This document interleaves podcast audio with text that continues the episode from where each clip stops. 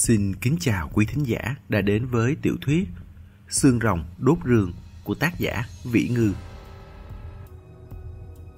Quyển 6 Chương 11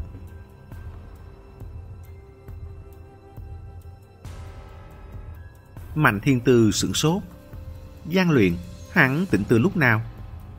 gian luyện trước nay vẫn luôn không quen ngủ trong hoàn cảnh giả ngoại này. Mạnh Thiên Tư ngủ ở đây không được ngon hết thở dài lại trằn trọc. Chỉ một lúc sau, Giang Luyện cũng tỉnh theo. Chỉ là nhất thời không biết nên nói gì với cô cho phải. Hắn xưa nay đều không giỏi nói lời thừa thải. Ví dụ như hỏi cô, thấy lạnh nà Nếu cô đáp ừ, hắn có thể có kiến nghị gì? Chịu đi, đứng lên nhảy cho nóng người, đắp thêm chăn. Đều không thích hợp. Bởi vậy nên không lên tiếng ngay. Lại phát hiện ra Mạnh Thiên Tư cứ nhích người như đang nhìn gì đó. Bèn nhìn theo.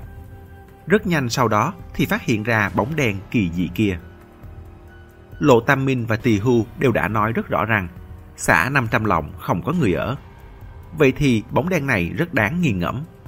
Không loại trừ là một ẩn sĩ xa rời thế tục. Nhưng nửa đêm nửa hôm không ngủ, đứng đó nhìn trộm nơi họ đóng quân lâu thế, thì làm ẩn sĩ có hơi sai quá rồi phải không? Mạnh Thiên Tư nghe lời hắn nói xong, không kịp nghĩ kỹ, tóm lấy cánh tay hắn thấp giọng. Không được. Tuy người kia cách rất xa, nhưng cô vẫn vô thức nín thở. Sợ đồng tĩnh đầu này quá lớn, sẽ kinh động người kia bỏ chạy. Chúng ta không quen thuộc với chỗ này, đi bắt hắn quá nguy hiểm. Hơn nữa, với vị trí đó của hắn, chỗ này có đồng tĩnh gì khác thường, hắn sẽ nhìn ra ngay.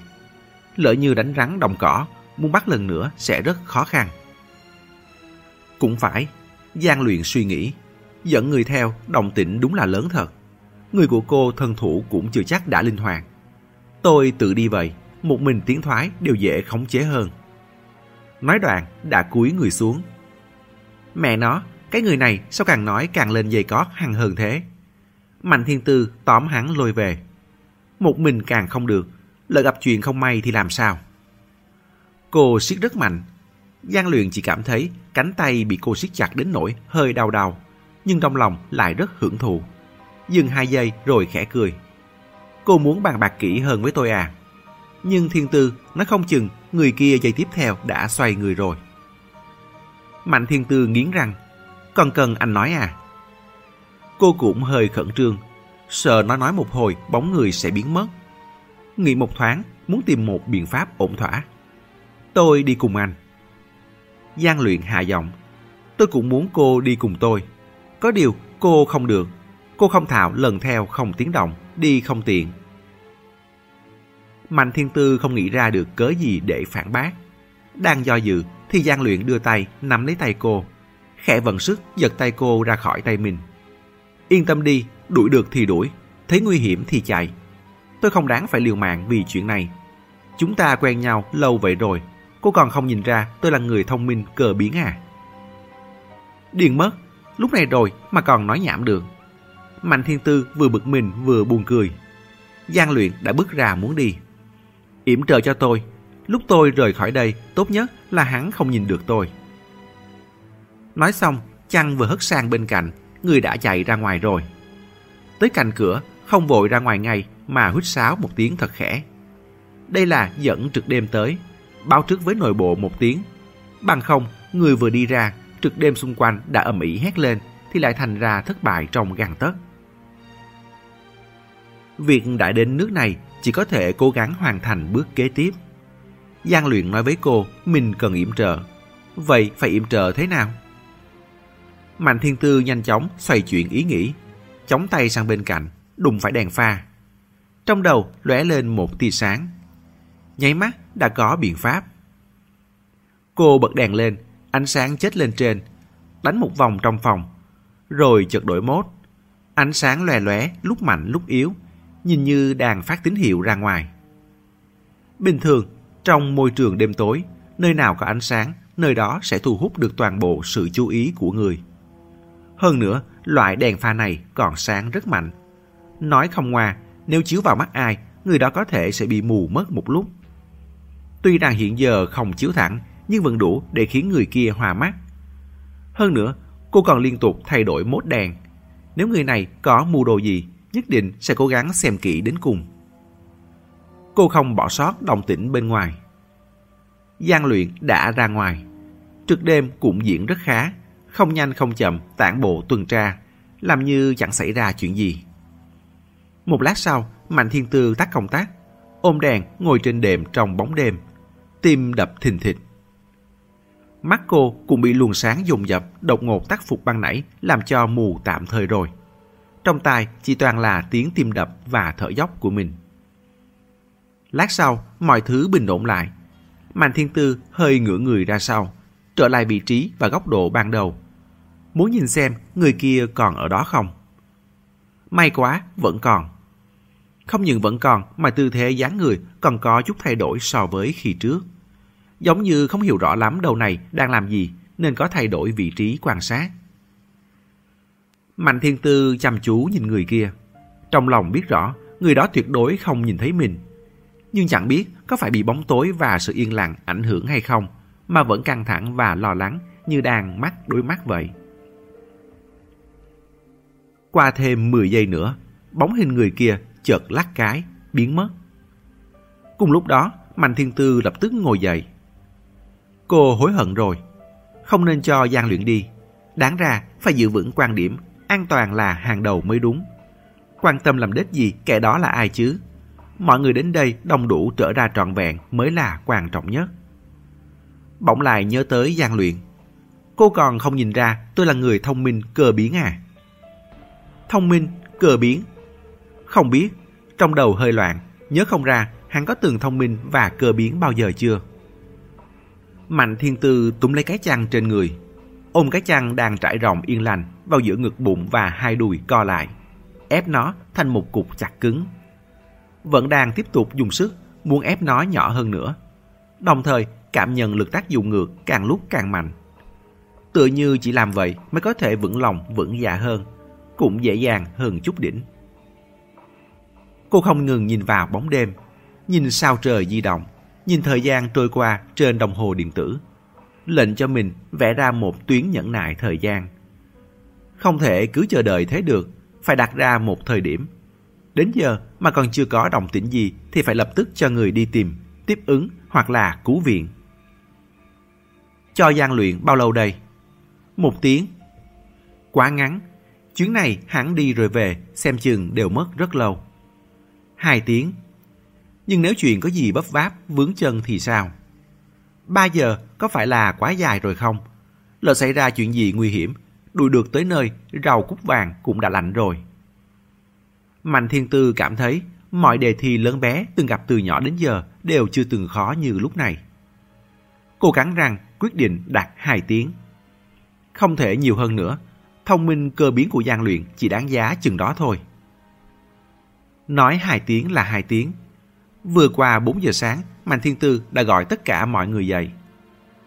Trong ánh đèn phà sáng rực, thần cô mơ mơ màng màng, quờ quạng kính đeo lên mắt. Trước mắt đông đưa những bóng người qua lại và những đôi chân đi tới đi lui. Nghe tiếng nói chuyện từ các hướng truyền tới, rút cuộc cũng nghe rõ được chuyện.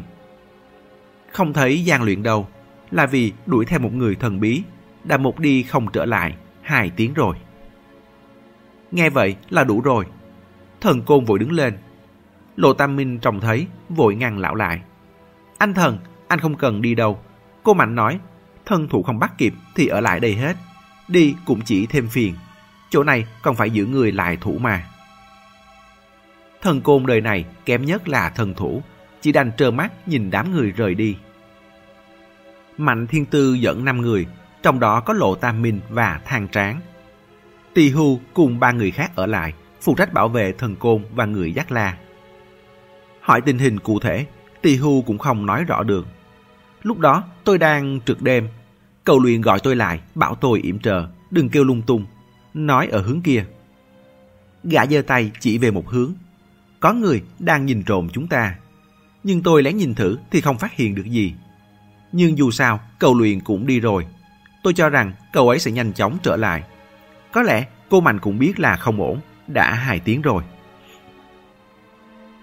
Hai tiếng, giết rồi đắp mộ đạp bằng cũng đủ. Tỳ hưu là người đang mang nhiệm vụ, phải quan sát bốn phía mọi lúc chỉ trò chuyện đôi câu rồi vội vã vào vị trí canh gác. Bốn người dắt la thì lại rất nhẹ nhàng. Bị đánh thức một lúc, biết không có chuyện của mình lại trở mình khò khò ngủ tiếp. Hai gian trong ngoài nhà đá chỉ còn lại một mình thần côn. Lão ngồi một hồi, nghe bên ngoài liên miên tiếng gió thổi. Lại nhìn ra ngoài qua ô cửa sổ vuông vắng. Còn chưa tới bình minh. Đang là lúc bóng tối nồng đậm nhất, nhìn thế nào cũng thấy nguy hiểm. Thần côn hải hùng, lão lục lọi trong túi tùy thân một lúc, lấy ra một cái ná gỗ và vài viên đá. Lão quả thực không có thần thủ gì, nhưng nếu bị ép buộc thì cũng có thể ra trận. Cái ná gỗ này chính là vũ khí thiếp thân hành tẩu giang hồ của lão. Tuy rằng mười mấy năm qua chưa lần nào chân chính phát huy tác dụng, chỉ mới đã thương được hai con gà. Cơ mà, thua người không thua trận, dùng để dọa dẫm cũng tốt rồi.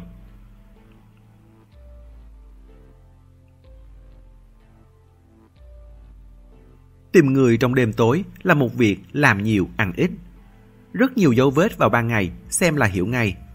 Đến tối có thêm nguồn sáng nữa cũng ngại không đủ. Thằng tráng dẫn đầu, tay cầm đèn pha, cơ hồ nằm rạp ra đất như một con chó đang ngửi tung tích. Năm lần bảy lượt xác nhận rồi mới có thể chỉ hướng cụ thể. Lộ Tam Minh đứng nhìn bên cạnh, cảm thấy thật sự quá vất vả, muốn nói với Mạnh Thiên Tư. Không sao, tất nhiên là rất tốt. Nhưng nếu xảy ra chuyện gì thật thì khẳng định đã sớm xảy ra rồi. Giờ có đuổi theo cũng muộn. Không bằng đợi đến khi trời sáng rồi tính sau. Nhưng lời đến cửa miệng rồi lại không dám thốt ra. Thế là lại càng ngày càng nhận ra sự chênh lệch giữa mình và Mạnh Kinh Tùng cách nhau cả cái hào. Mạnh Kinh Tùng từng chọc cô Mạnh lật bàn trà cơ mà. Nhiều dũng khí bao nhiêu. Đổi lại là mình, cô Mạnh trừng một cái đã rung lẩy bẩy rồi. Cứ lúc đi lúc tìm như vậy, rất nhanh sau đó, bầu trời phía đông lại hiện ra một khoảng sáng nhờ nhờ màu bong bóng cá. Kỳ thực, dẫu Quảng Tây có một chữ Tây trong tên, nhưng đó chẳng qua là để so với Quảng Đông mà thôi. So với các tỉnh khác trên cả nước thì cũng không tính là Tây lắm. Hơn nữa, hiện giờ đang là cuối hè, bình minh vẫn tương đối sớm. Nhưng Mạnh Thiên Tư không cảm thấy vậy. Trực giác của cô là từ đêm khuya tới hừng đông rồi mà vẫn chưa thấy bóng dáng gian luyện đâu. Quá nữa là không ổn. Ý nghĩ này mới nổi lên, tay chân đã lạnh run, sắc mặt cũng trắng bệch, không thua gì bong bóng cá. Lộ Tam Minh còn tưởng cô như vậy là bởi bị ốm. Hối hận không mang thuốc tân từ đưa cho theo bên người. Đang định kiến nghị cô dừng lại nghỉ ngơi đôi chút. Chợt nghe thằng trạng kích động kêu lên. Ơ, kỳ có phải cầu luyện không? Theo hướng nhìn lại, bên cạnh một ngọn núi bánh ú xa xa, đúng là có một người đang đi về phía này. Nhìn thân hình đúng là rất giống, nhưng không dám xác định. Có điều, chuyện này chẳng thành vấn đề. Rất nhanh đã có người đưa ống nhòm kiểu đơn giản qua. Mạnh Thiên Tư nhận lấy, nhìn về hướng kia. Quả thật là gian luyện. Có vẻ như hắn cũng nghe thấy tiếng người đầu này, đang tăng tốc chạy qua. Xem tốc độ thân hình kia hẳn là không bị thương. Mạnh Thiên Tư thở phào một hơi, bỏ ống nhòm xuống. Lúc này mới phát hiện ra sau lưng mình mướt đẫm mồ hôi. Có điều cũng tốt, ra mồ hôi rồi, khó chịu khi trước lại bớt đi hơn nữa.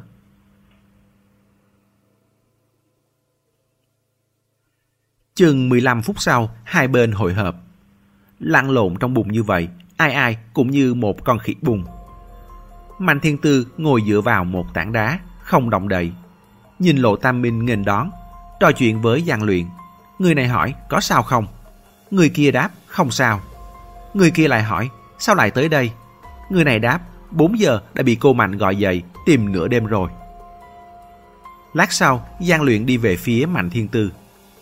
Tới gần rồi, chỉ cúi đầu nhìn cô cười, còn nói Không phải đã nói là không sao rồi à, làm gì mà huy động nhiều người vậy? Mạnh Thiên Tư bực bội. Anh là ông trời chắc. Anh bảo không sao là không sao. Ngô nhỡ thì sao? Anh... Nói tới đây như thể lười di chuyển, bảo hắn. Đứng sát lại đây chút. Giang luyện không hiểu ra sao, tiến lên trước hai bước. Mạnh Thiên Tư nghiêng người, Do đầu ra sau lưng hắn nhìn rồi biểu môi. Thật đúng không bị thương. Cô nghĩ cái gì vậy? xem phía trước không đủ còn phải kiểm tra phía sau. Vậy có cần cho cô xem mặt bên nữa không? Giang luyện ngồi xổm xuống trước mặt cô. Từ eo chân cô trở xuống cũng toàn bùn. Không những vậy, trên mặt trên cổ cũng có một vệt đèn bắn lên. Nhưng Giang luyện không hề cảm thấy cô nhếch nhác, mà ngược lại cảm thấy trắng đèn đối lập. Màu da được tôn lên càng thêm trắng trẻo. Mặt mày cũng sinh động. Chỉ một cái cúi đầu ngước mắt thôi cũng ngắm mãi không ngấy. Mạnh Thiên Tư lại như có cảm giác, giơ tay lên lau mặt, cảnh giác hỏi. Anh nhìn cái gì? Vết bùn trên mặt đã khô, lau một cái, bụi đất lạ tả rơi xuống. Có nằm mơ, Mạnh Thiên Tư cũng không nghĩ tới, mình sẽ có một ngày không những không mặt mày tinh xảo, mà còn có bụi từ trên người rơi xuống trước mặt một người đàn ông. Giang luyện thấy cô còn chưa lau sạch được vết bùn, rất tự nhiên đưa tay ra. Lúc sắp chạm tới mặt cô mới nhận ra là không thích hợp. Hơn nữa, tay mình cũng chẳng sạch sẽ hơn bao nhiêu.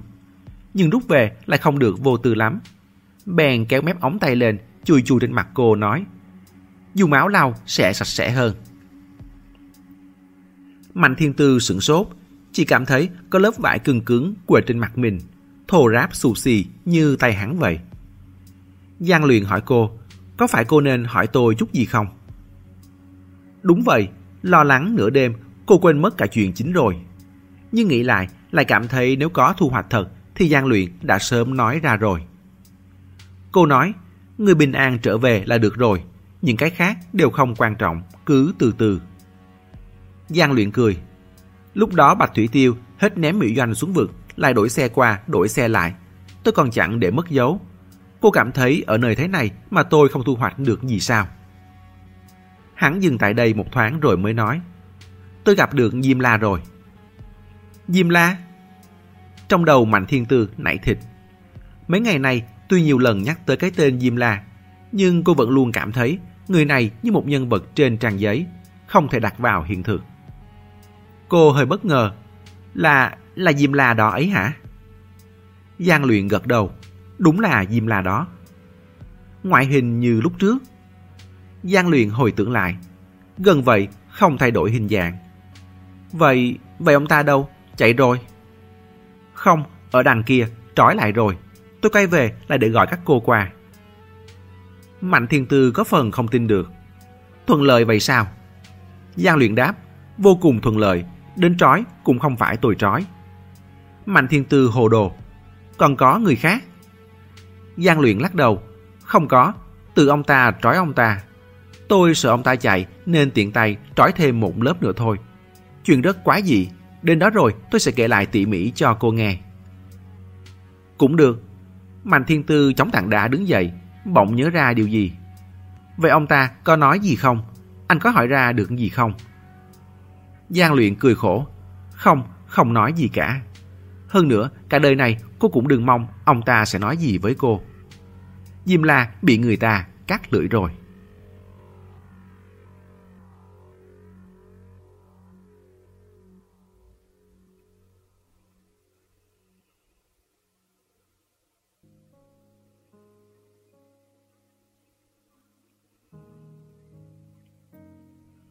Chương 12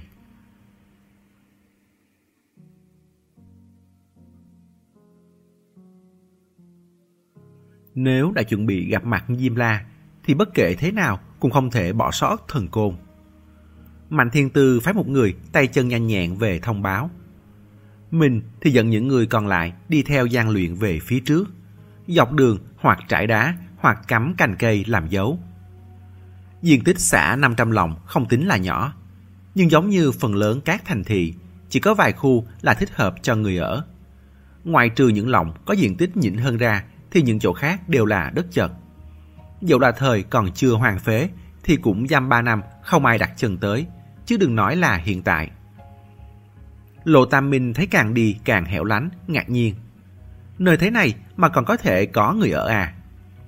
Giang luyện trả lời y. Vậy phải xem người đó có yêu cầu thế nào về mặt ở. Mạnh Thiên Tư ở bên cạnh nghe mà cảm khái. Cảm thấy lão Diêm La này đúng là chẳng có yêu cầu gì với Phương Diên ở. Nhưng thật sự lấy làm lạ. Tay trợ tá năm đó lòng dạ hiểm độc, truy tiền trục lợi, bỏ vợ bỏ con, ẩn cư đất hoang. Những gì phải trả giá không thể nói là ít. Chẳng lẽ không phải là để hưởng lạc nhân gian tốt đẹp hơn sao? Tại sao lại rơi vào tình cảnh như bây giờ? Lại đi thêm nửa tiếng nữa, Giang luyện dừng bước, chỉ vào một ngọn núi bánh ú cách đó không xa, nói, đằng kia. Tất cả mọi người đều nhìn về phía đó, cũng không cảm thấy có gì khác thường. Những ngọn núi bánh ú này vì lớp bùn bề mặt quá mỏng nên không mọc được cây cao. Quanh thân phủ kín cỏ thấp rêu ẩm. Mùa này đang lúc cây cỏ sum xê, mọc rất tốt, hệt như một tấm thảm xanh bao trùm lấy cả quả núi một màu xanh um. Trong lòng Mạnh Thiên Tư tự biết là có điều khác thường. Bảo người đưa ống nhòm cho mình, nhìn về dải lưng chừng núi. Giây lát sau, kêu á một tiếng. Nguyên lý này cũng như cái nắp xanh trên vách núi rừng đá treo túi mật vậy. Chỗ đó thực ra không đặt mà có một cửa động, bị cành lá dây leo che lại. Nếu không phải có người gợi ý, hơn nữa còn có ống nhòm phóng đại gần hơn thì đúng là sẽ không chú ý đến. Có điều lên núi khá là khó khăn. Loại núi này vốn không phải để người ta leo trèo. thằng tráng lên trước, thả một sợi thừng từ trên cửa động xuống làm chỗ bám tay giản dị. Như vậy, những người còn lại lên sẽ dễ dàng hơn chút. Lúc tới cửa động, Mạnh Thiên Tư kéo đám nắp xanh kia ra. Còn tưởng là có thể trông thấy một hang động miệng nhỏ bụng lớn. Không ngờ là chỉ là một lối đi dài 2-3 mét.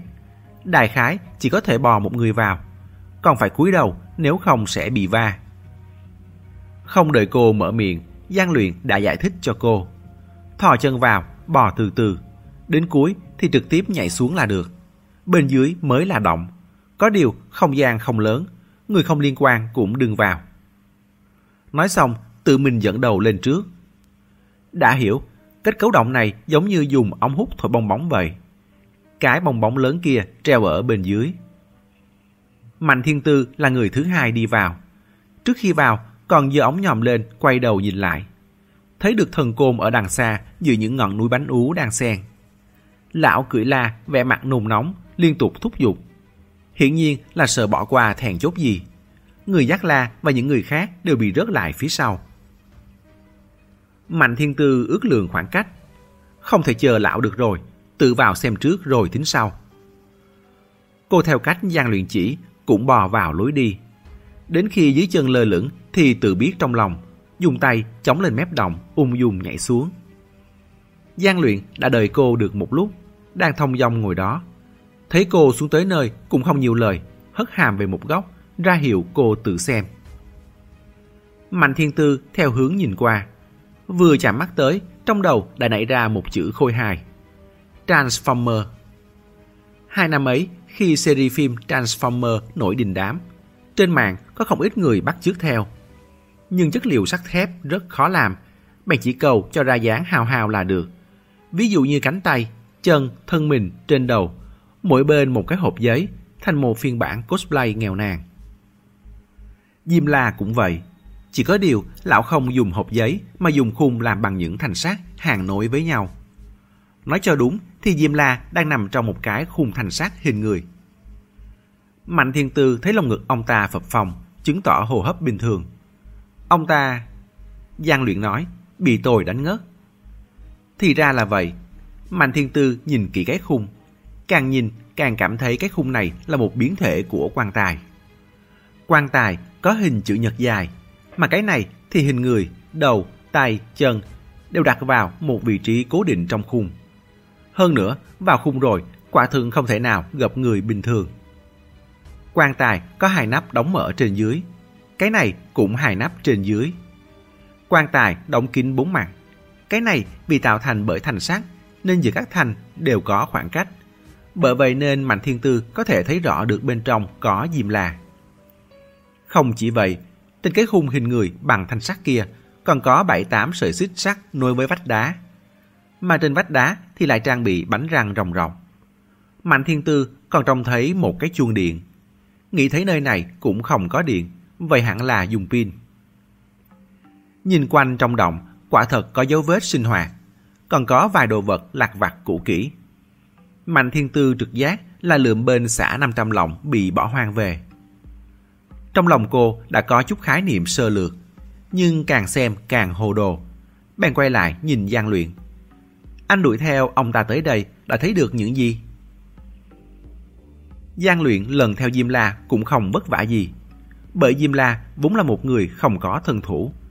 Trước khi vào động, Giang Luyện cũng không biết người đó là Diêm La. Tối lửa tắt đèn, ai nhìn thấy được đâu. Đuổi tới cửa động rồi, hắn kiên nhẫn đợi bên ngoài một lúc. Sau khi chắc chắn được rằng người kia không phát hiện ra, mà phía cuối lối đi lại loáng thoáng có ánh lửa, hắn mới bò lại. Phía cuối lối đi thực ra cũng đắp một cái nắp gỗ. Chỉ có điều có lẽ là để thông khí nên bên trên có vài lỗ thủng. Giang luyện xuyên qua lỗ thủng nhìn vào. Đầu tiên là nhìn thấy trong một góc động đá châm một cây nến chỉ dài bằng hai đốt ngón tay. Lại trông thấy một người toàn thân đậm nước. Thực sự là đậm nước. Dù không đến nỗi cả người đều tòng tổng nhỏ nước, nhưng rất hiển nhiên là từng ngâm mình dưới nước. Giang luyện lập tức nhớ đến người dắt la bị dọa sợ kia. Anh ta từng thề thốt rằng mình nhìn thấy một người trồi dưới nước, sau đó thì bị hồ núi đi cùng cười nhạo. Nói cách khác, người này trước đó đã đi bơi. Có điều rất nhanh sau đó, hắn đã sửa sai chính mình. Ai lại bơi trong nước bùn cho là uống chứ? Người này hẳn là đi ngầm nước. Có điều ngay sau đó, hắn lập tức không còn xoắn suýt chuyện người này rút cuộc là bơi hay ngầm nước nữa. Bởi hắn nhận ra khuôn mặt này. Vậy mà lại là Diêm La. Giang luyện từng tự tay vẽ tướng mạo ông ta. Từng dùng máy tính mô phỏng tướng mạo vào những độ tuổi khác của ông ta. Thật sự vô cùng quen thuộc với gương mặt này đã xem đi xem lại không biết bao lần. Hoàn toàn chắc chắn là mình không nhận lầm. Diêm La của bây giờ khoảng chừng 4-50 tuổi. Nói cách khác, nếu suy luận của thần côn là đúng, thì lúc sinh ra ở trung tâm hỏa táng, Diêm La là bản thể trẻ tuổi, khỏe khoắn của chính mình. Đánh mắt nhìn sang, thân sắc Diêm La khá bất an. Có lẽ là bị đám khách không mời quỷ non làm ảnh hưởng. Nàng chịu tâm sự, đi lại mấy bước rồi chuẩn bị đi ngủ vốn định thổi nến, xong thấy chỉ còn lại một mẫu ngắn tí, phỏng chừng cũng lười thổi, bèn trực tiếp nằm xuống. Trong động thực ra khá mát mẻ, có điều dù sao cũng là mùa hè, nằm đất không có gối đầu, không có chăn đắp thì cũng dễ hiểu, nhưng nằm vào một khung sắt hình người thì là sao? Đúng lúc đó, Diêm La đưa tay khẽ chạm vào sợi xích sắt đính bên cạnh khung sắt. Tiếng chuông điện chói tai vang lên, Giang luyện đờ người, da đầu tê rần. Tưởng là mình bị bại lộ.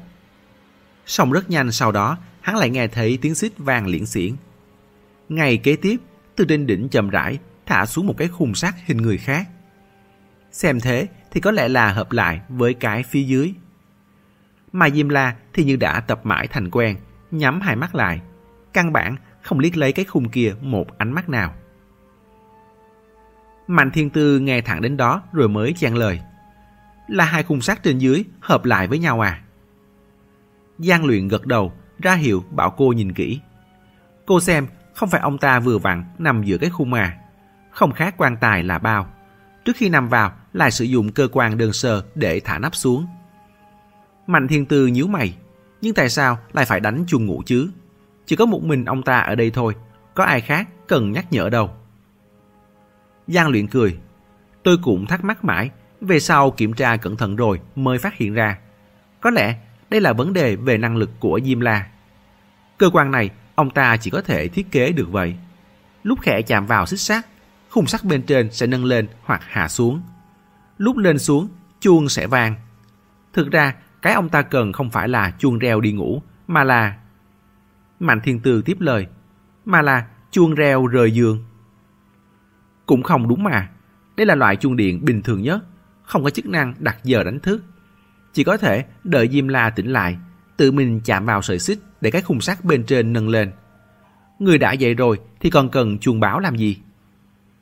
Giang Luyện nói, cô đừng vội, nghe tôi kể hết đã. Đây mới là chỗ quái dị nhất trong cả sự việc. Còn chưa nói xong, trên đỉnh lối vào bỗng thò ra một cái đầu, gấp gáp hỏi. Cái gì quái gì? Quái gì chỗ nào? Thần côn có thể tới muộn, chứ tuyệt nhiên không có chuyện không đến. Bởi gian luyện từng nói là không gian bên dưới không lớn, người không liên quan cũng đừng vào. Nên Lộ Tam Minh cảm thấy cần phải biết điều, bèn dẫn người coi chừng bên ngoài, nghe đồng tĩnh bên trong bất cứ lúc nào. Đến lúc thần côn vội vàng tới đây, vừa nghe nói người bên trong động đã chui ngay vào trong. Chui quá nhanh, làm câu chân vào trước của Lộ Tam Minh không kịp ra khỏi miệng. Thế nên đầu mới thò xuống trước. Giờ thì khó xử rồi. Chân vào trước thì còn có thể nhảy xuống được, chứ đầu vào trước. Giang luyện và Mạnh Thiên Tư cũng không có vẻ gì là định đỡ lão. Để mặt lão treo ở đó như một quả dưa lớn buộc trên trần.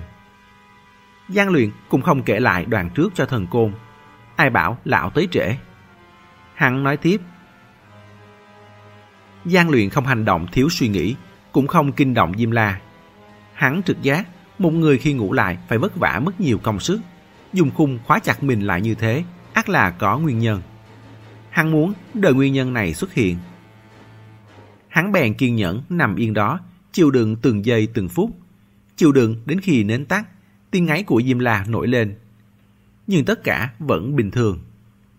Giang luyện xoay chuyện ý nghĩ, thấy mình ghé ở đây xem người ngủ cũng ngu hết sức. Diêm La mà ngủ đến khi trời sáng thì chẳng lẽ mình cũng nằm xem cả một đêm. Hơn nữa, ra ngoài quá lâu rồi, Mạnh Thiên Tư chỉ sợ sẽ sút ruột. Hắn nghĩ trước tiên trói tay Diêm La này lại rồi về gọi người thì ổn hơn. Thế là hắn chậm rãi lui ra ngoài. Hiện giờ đang đầu vào trước, vào động không tiện. Hắn muốn đổi phương hướng rồi, vào lại sau. Nhưng mới lui ra được một phần ba khoảng cách, thì đột nhiên cảm thấy có gì đó không đúng. Tiếng ấy ngừng lại. Không những ngừng lại mà còn vang lên tiếng hung hắn như hò khan. Đây là tỉnh rồi.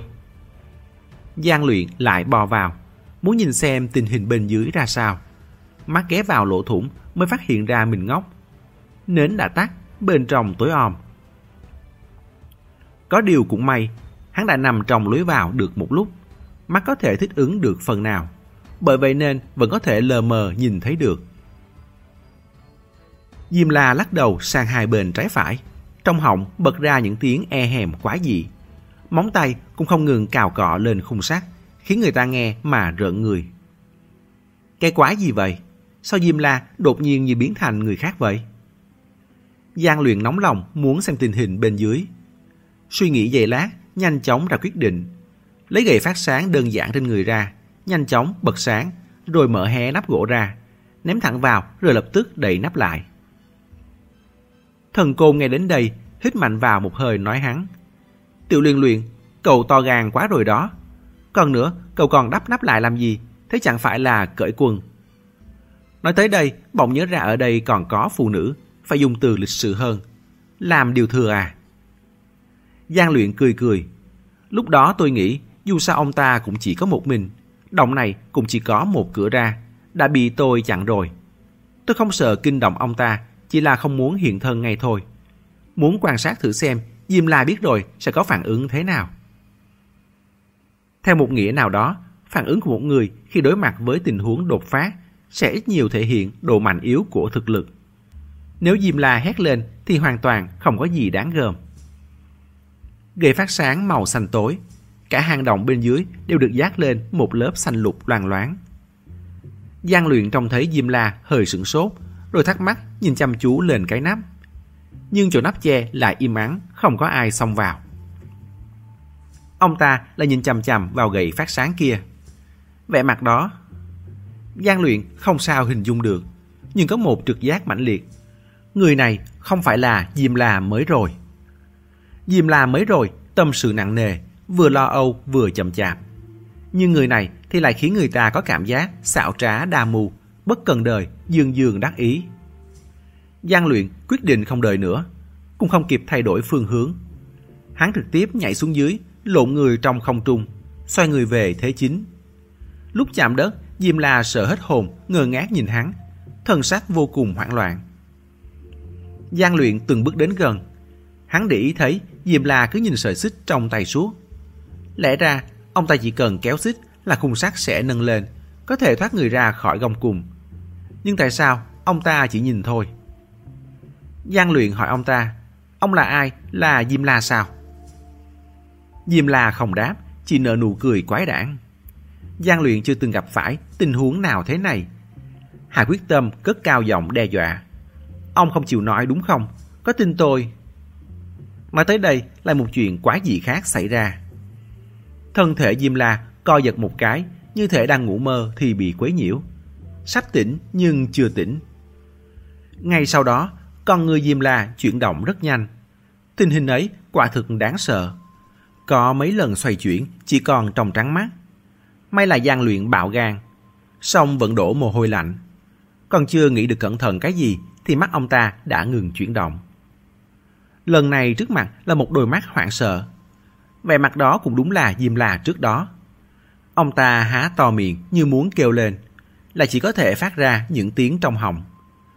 Một ý nghĩ lướt vụt qua trong đầu gian luyện. Hắn nhanh chóng bóp lấy cầm ông ta, bắt ông ta phải há miệng. Lúc này mới phát hiện ra cái lưỡi trong miệng ông ta đã sớm bị cắt tận gốc. Tiếng chuông điện vang lên là Diêm La túm lấy sợi xích sắt trong lúc dạy dùa. Giang luyện nhanh tay lẹ mắt hạ một quyền xuống đánh ông ta ngất xỉu. Lại khẽ chạm vào một nhánh xích khác để khung sắt vừa bị nâng lên kia trở lại vị trí cũ. Đó cũng là lý do vì sao hắn nói chuyến đi này thuận lợi. Bởi đúng là rất thuận lợi. Từ đầu tới cuối, hắn cũng chỉ phải dùng chút sức hạ mỗi một quyền kia. Lúc gian luyện thuật lại, Mạnh Thiên Tư còn sợ Diêm La đang giả ngủ. Kiểm tra mí mắt mấy lần mới tin rằng người này vẫn đang ngất. Bấy giờ mới yên tâm. Kể xong, cả phòng im phẳng phát. Thần côn thò đầu xuống bị khó chịu, đã sớm lui về. Lúc này chỉ còn giọng nói yếu ớt từ cửa động thả xuống. Hai người, cảm giác đích xác là hai người. Giang luyện gật đầu, nhìn về phía Mạnh Thiên Tư. Tôi ngờ rằng Diêm La biết chuyện này. Ông ta khóa mình vào khung sắt, còn lắp đặt chuông điện là để phòng một người khác ra ngoài chạy loạn. Bởi người khác kia chỉ cần chạm khẽ vào xích sắt là chuông điện sẽ vang lên. Diêm La nguyên bản có thể tỉnh lại. Giống như lúc đó tôi lớn tiếng dọa nạt cũng đánh thức ông ta lại vậy. Mạnh Thiên Tư tỉnh ngộ, cô nhìn về phía Diêm La vẫn đang mê màng như trước. Là hai nhân cách à? Ông ta phục sinh rồi, còn phục sinh ra một nhân cách khác. Giang luyện trầm ngâm. Cũng không giống. Ông ta khóa chặt mình như vậy. Khung sát chuông điện đều dùng cả, như lâm đại địch vậy. Thần côn lại thò đầu xuống. Có thể là hai nhân cách, cũng có thể là hai người khác nhau. Hai người đừng tưởng là hai người khác nhau không thể dùng chung một cơ thể. Tôi có một người bạn gọi là Lão Thạch.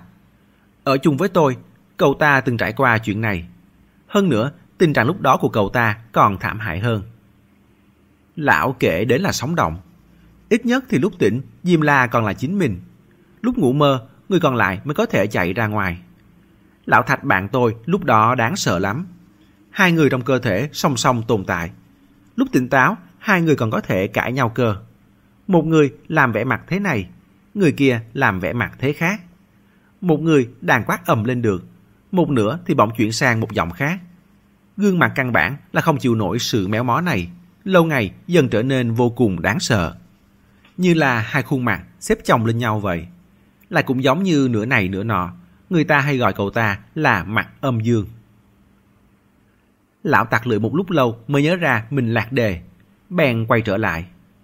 Muốn biết chuyện ra sao thì đánh thức Diêm La dậy là xong. Có nước lạnh không? Hát cho ông ta tỉnh lại hỏi là được. Mất lưỡi rồi vẫn có thể viết chữ mà. Không phải Diêm La là một người có ăn có học à. Còn nhận ra tranh của Bạch Thạch Sơn Nhân nữa, nhất định là biết viết. Mà tới đây, gắn gượng quay đầu gọi với ra ngoài.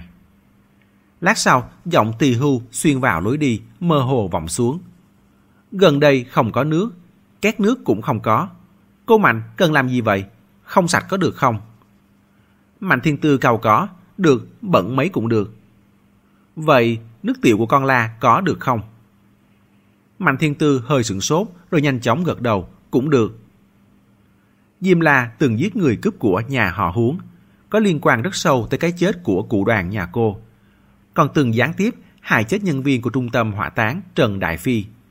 Thưởng cho ông ta một gáo nước tiểu la làm nóng người là còn tự tế lắm rồi.